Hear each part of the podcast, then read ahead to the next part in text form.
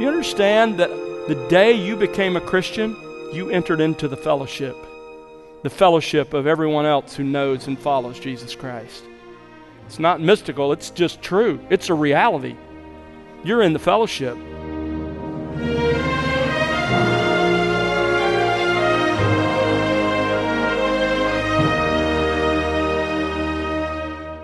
Welcome to The Word Unleashed with Tom Pennington. Tom is pastor teacher at Countryside Bible Church in Southlake, Texas. Hi, I'm Bill Wright, and today Tom concludes his series with part six of The Apostles' Proclamation. If you're a follower of Christ, is your life one marked by increasing joy?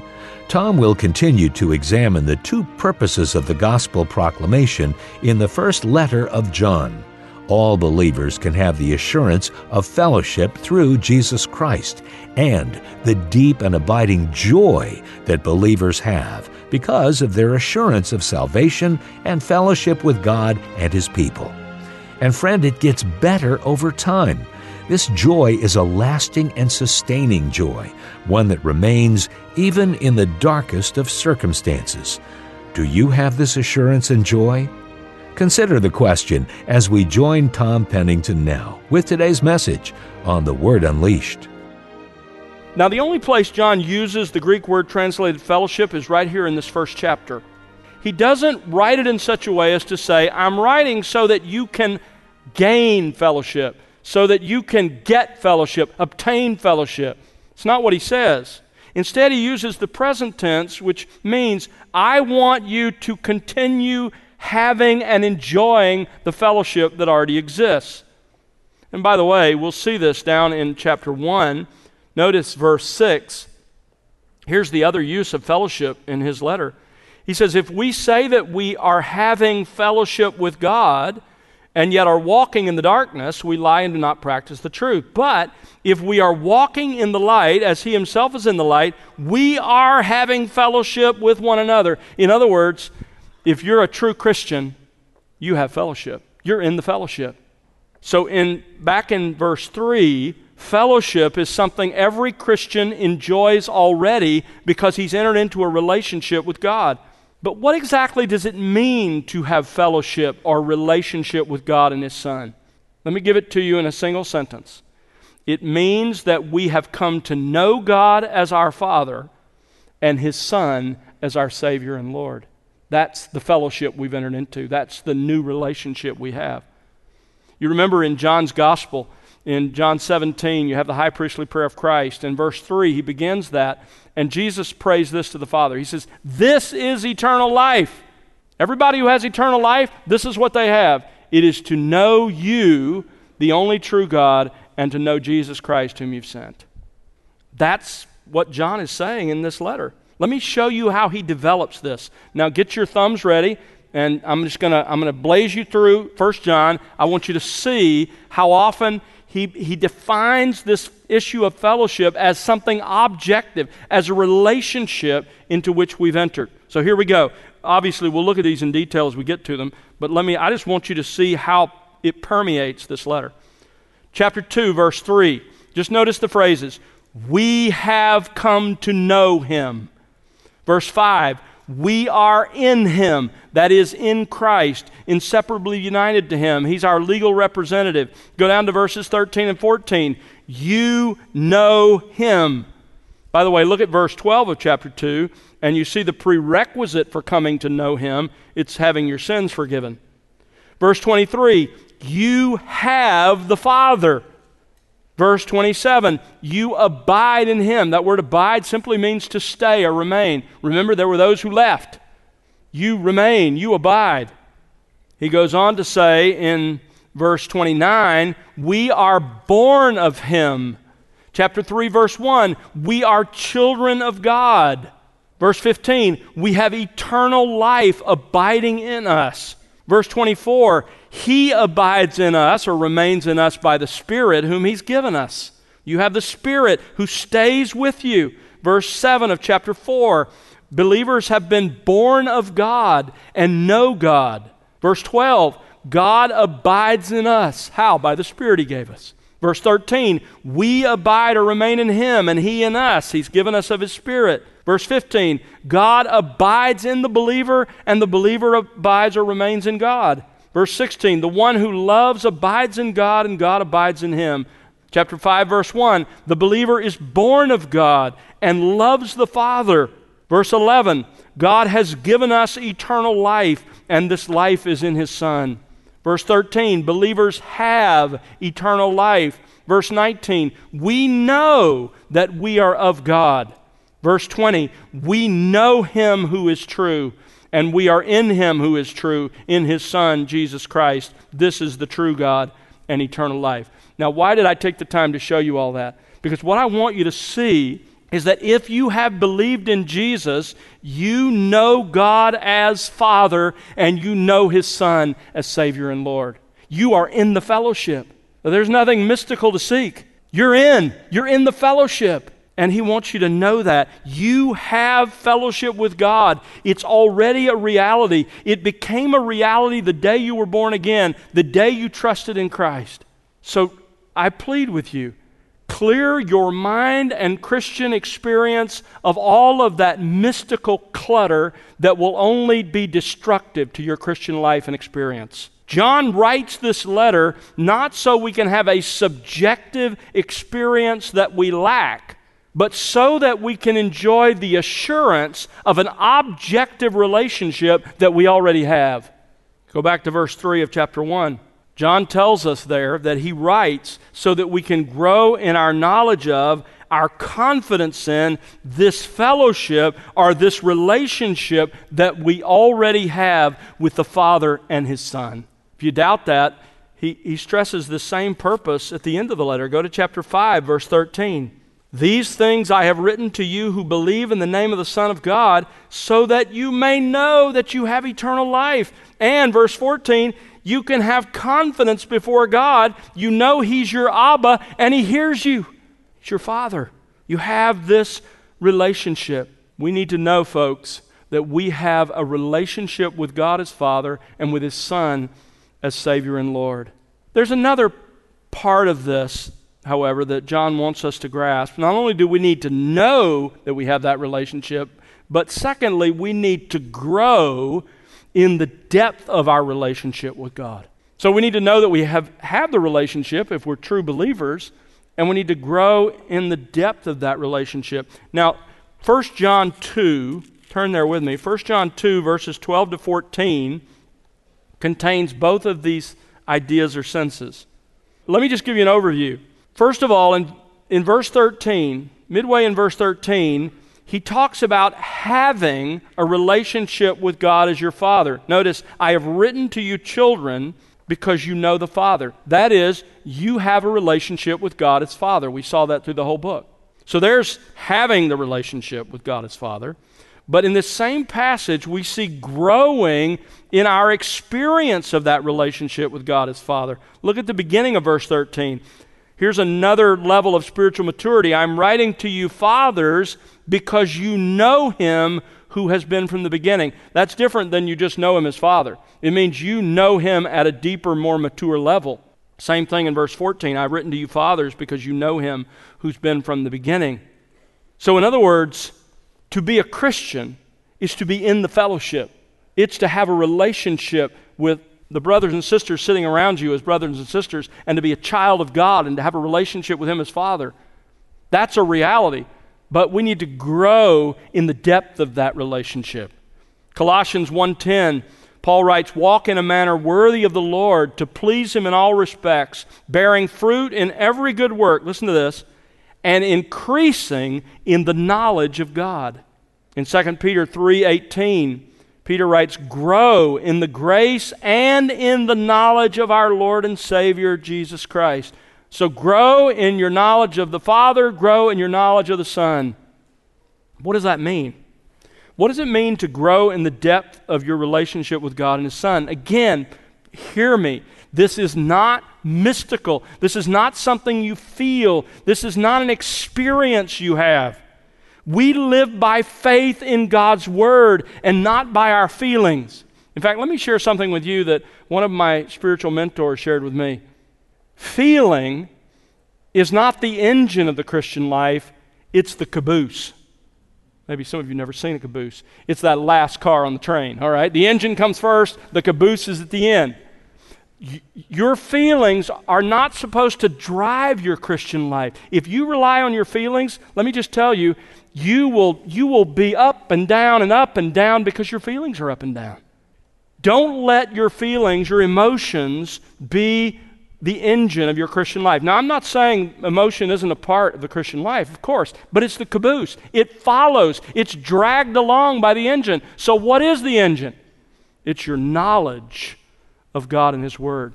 Now, don't misunderstand me.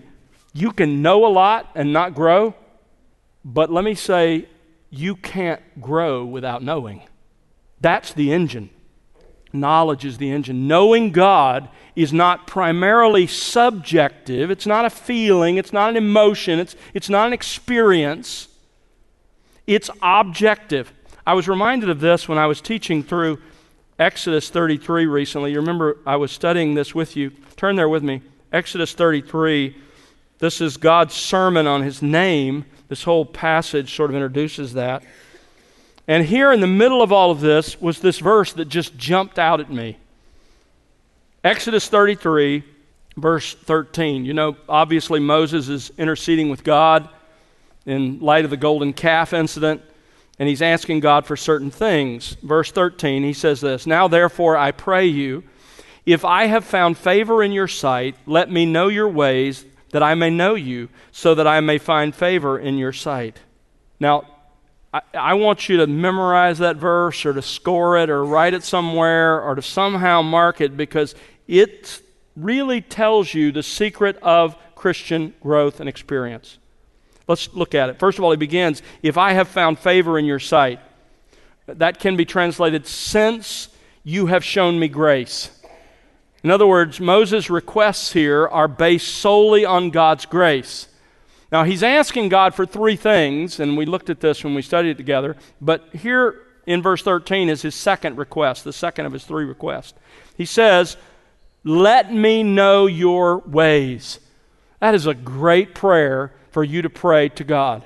Let me know your ways.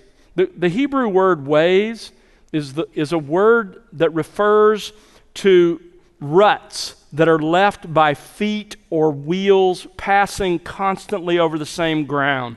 When I was growing up in South Alabama, we had two acres and we lived on the edge of civilization. Behind us, there was a bunch of forested land that somebody owned, but we never saw him, and so we kind of adopted it as our own.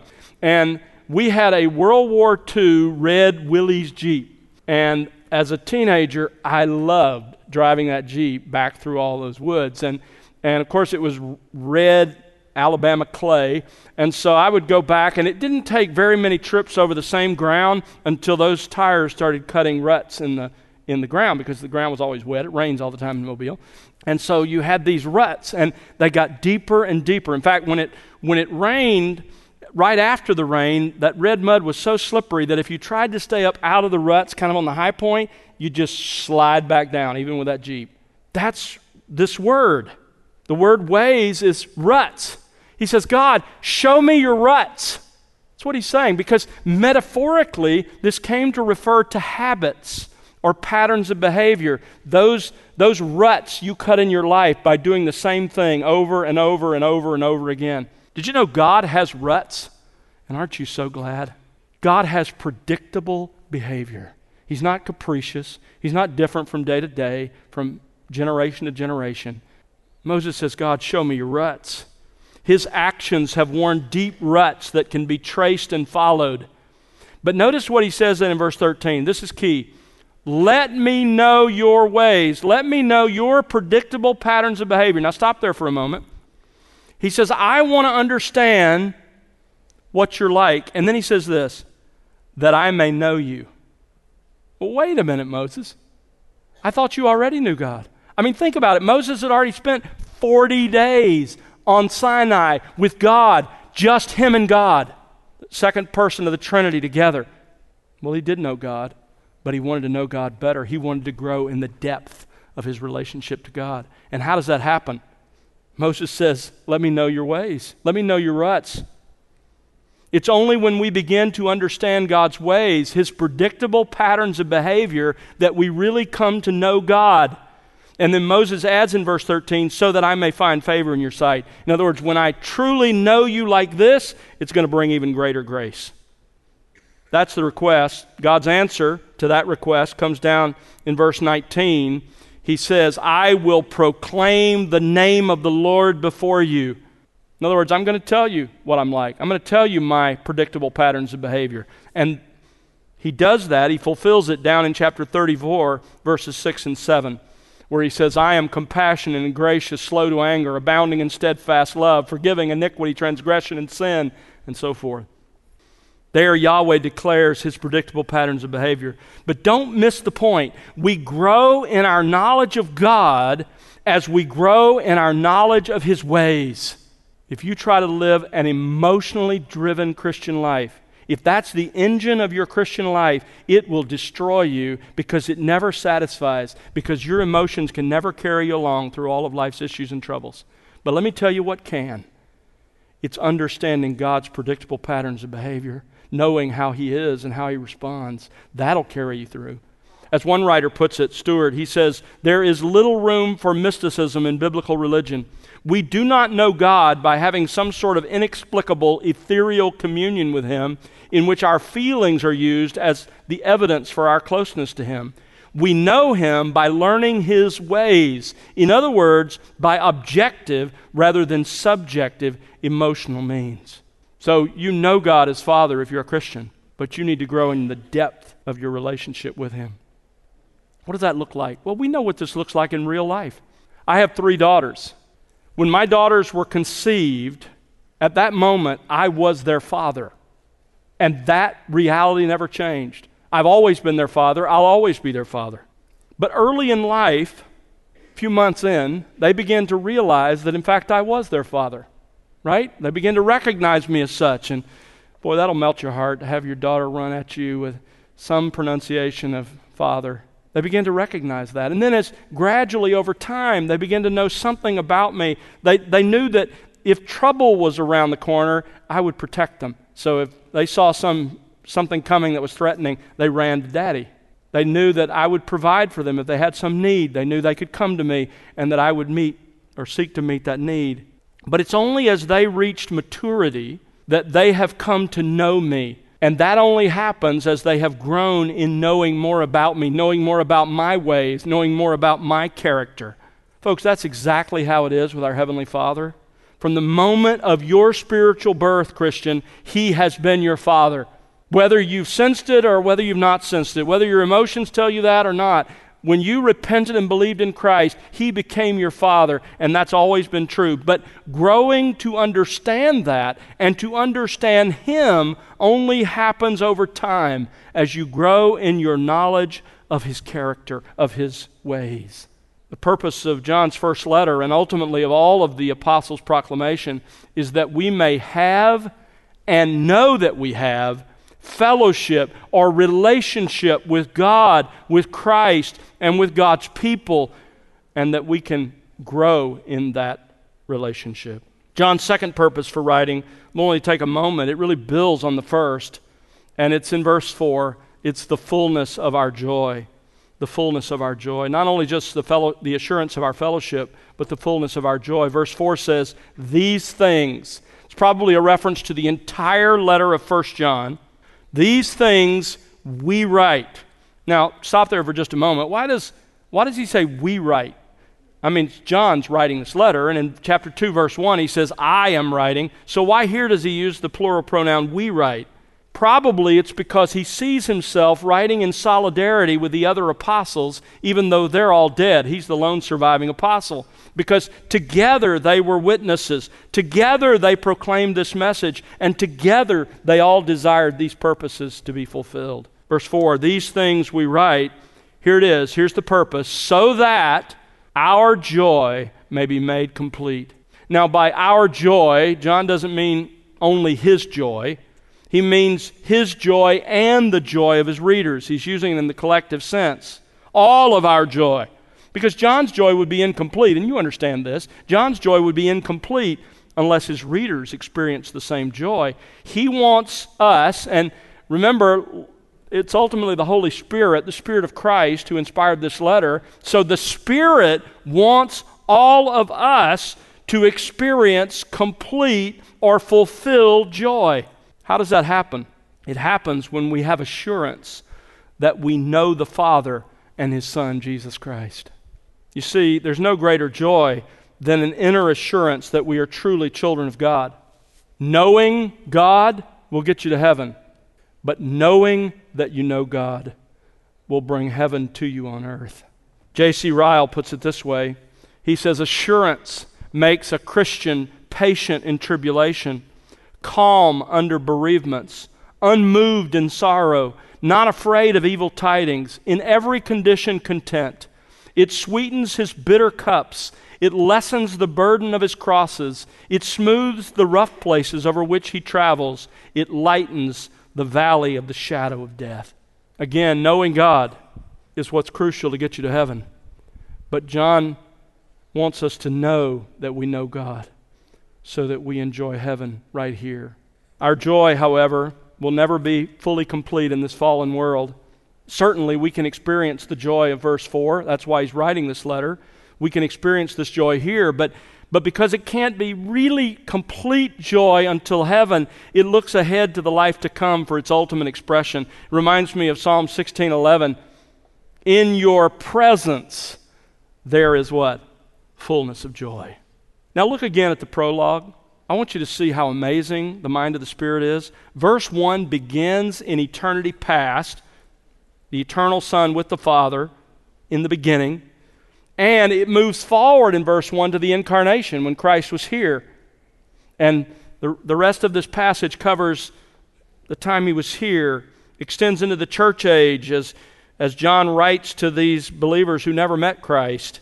But then verse 4 extends into eternity future when we will experience nothing but unmitigated, unchanging, unending joy. Perfect joy. How do you respond to this? Well, there are two responses I want to just mention to you briefly.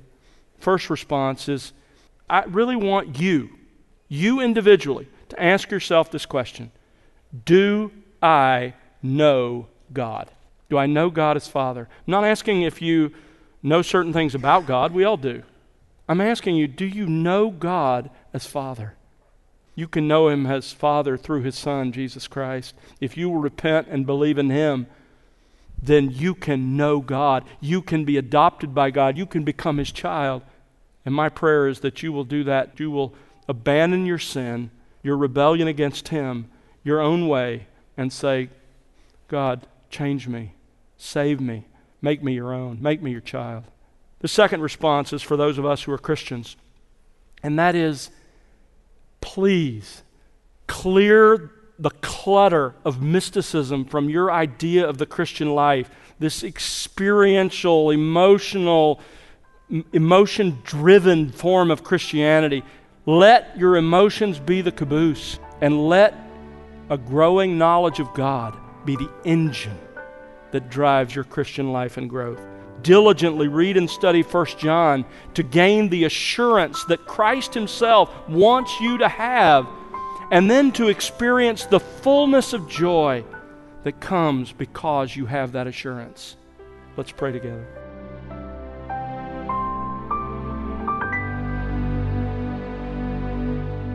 That's Tom Pennington here on The Word Unleashed, and that concludes our current series, The Apostles' Proclamation. Tom will begin a brand new series on our next program, and we hope you'll join us then. But before we leave you today, Here's Tom with a closing thought.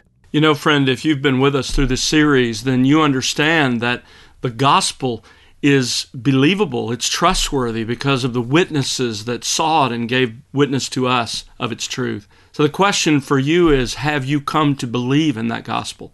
Have you repented of your sins and put your faith in the person and work of Jesus Christ, in his death and his resurrection? And if you have, is this gospel at the very center of your life? Is this what wakes you up in the morning, what compels you to live through the day, and what will take you ultimately into the Lord's presence? This is what we have received, and this is what we have believed. Thanks, Tom. And friend, it's our prayer that you'll be enriched by the expository teaching of God's Word here on The Word Unleashed.